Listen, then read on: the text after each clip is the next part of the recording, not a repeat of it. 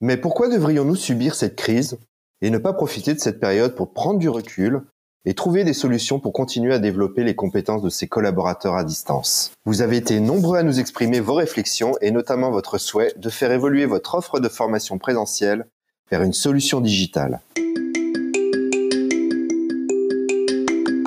C'est donc tout naturellement que nous avons choisi de consacrer ce deuxième épisode de l'onde positive d'Alain Renault Communication à comment transformer une formation présentielle en classe virtuelle.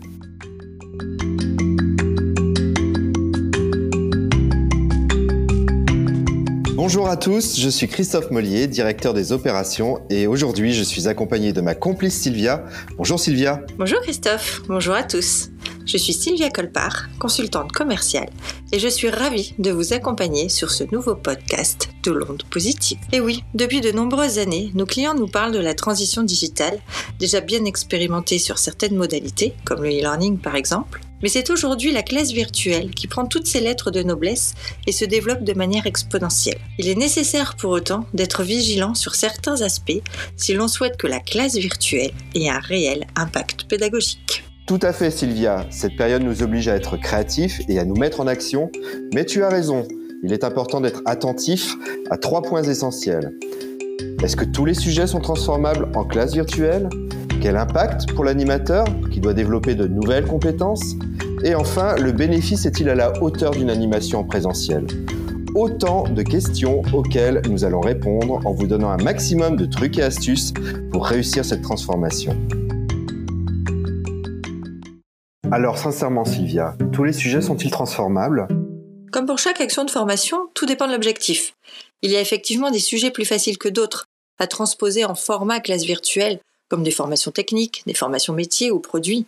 Pour autant, les formations qui ont pour ambition de faire évoluer les attitudes et les comportements, qui sont largement travaillées sous forme de training en présentiel, sont plus complexes à mettre en œuvre, mais c'est tout à fait réalisable. La classe virtuelle demeure une modalité et c'est bien la mise en œuvre de la classe virtuelle qui doit être repensée de manière créative. Et puis ça nécessite de retravailler un minimum la scénarisation pédagogique.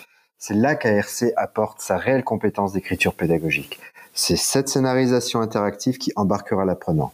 Et ça, chez RC, c'est notre valeur ajoutée. Oui, d'autant qu'aujourd'hui, nous pouvons nous appuyer sur des interfaces qui permettent à l'animateur de se transposer comme dans une salle de formation. Tableau blanc, travail en sous-groupe, outils de règles de prise de parole, toutes ces fonctionnalités qui dynamisent une action de formation. Tu as raison, et nous sommes en plein dedans en ce moment. Tout à fait, Christophe. Nous sommes en train de basculer plusieurs formations présentielles de notre offre intra en classe virtuelle notamment une formation dédiée au recrutement et une autre sur le management d'équipe. D'autres demandes sont en cours, comme animer les équipes à distance par exemple. Nous concevons ces classes virtuelles sous forme de séries de 1h à 1h30, entrecoupées de travaux d'intercession, permettant ainsi à l'apprenant de se mettre en réflexion ou d'appliquer aussi les techniques abordées. Pour consulter les thèmes de notre offre, je vous propose de vous rendre sur notre site internet www.alainrenault.com. Alors ok, une scénarisation créative, un outil flexible, mais qu'en est-il de l'animation? Autant tous les sujets peuvent se transformer en glace virtuelle, autant pour l'animateur, cela nécessite une compétence d'animation particulière. Chez Alain Renault Communication, nous garantissons la qualité des animations et comme tu le sais, nous sommes très pointueux en termes de référencement. Nous travaillons uniquement avec des animateurs expérimentés et aguerris à ces techniques spécifiques d'animation. D'ailleurs, en ce moment, compte tenu de l'engouement sur les classes virtuelles, nous profitons de cette période de confinement pour garder le lien avec tous nos consultants formateurs partenaires qui interviennent en présentiel pour ARC. Nous leur avons lancé un challenge sur leur capacité d'animer des classes virtuelles. On leur a laissé carte blanche ils sont en train de nous envoyer tout plein de vidéos de démonstration. C'est top et surtout très réussi. Et ça donne plein d'idées en plus. On voit bien que cela nécessite une discipline pédagogique. Les boucles d'apprentissage sont beaucoup plus courtes. Un objectif pédagogique correspond à une boucle et une boucle induit une activité pédagogique. De fait, dans le cadre d'une classe virtuelle, si l'apprenant ne participe pas en webcam ou qu'il la coupe pour des raisons de qualité de bande passante, il pourrait être très tenté de faire autre chose, d'autant plus si l'animation le laisse passif les rendre actifs et acteurs de leur apprentissage est primordial. Et cela peut se faire comme nous l'avons évoqué précédemment, à travers des ateliers de production en sous-groupe, des sollicitations orales ou écrites via le chat ou un tableau blanc, des quiz, des sondages. C'est donc à l'animateur de jongler avec les différentes fonctionnalités à sa disposition et d'être très agile selon la réaction ou non-réaction des participants. Enfin, le temps de préparation est également à prendre en compte car le découpage est plus serré et c'est la demande d'une concentration plus élevée de la part de l'animateur. Rien ne doit être négligé.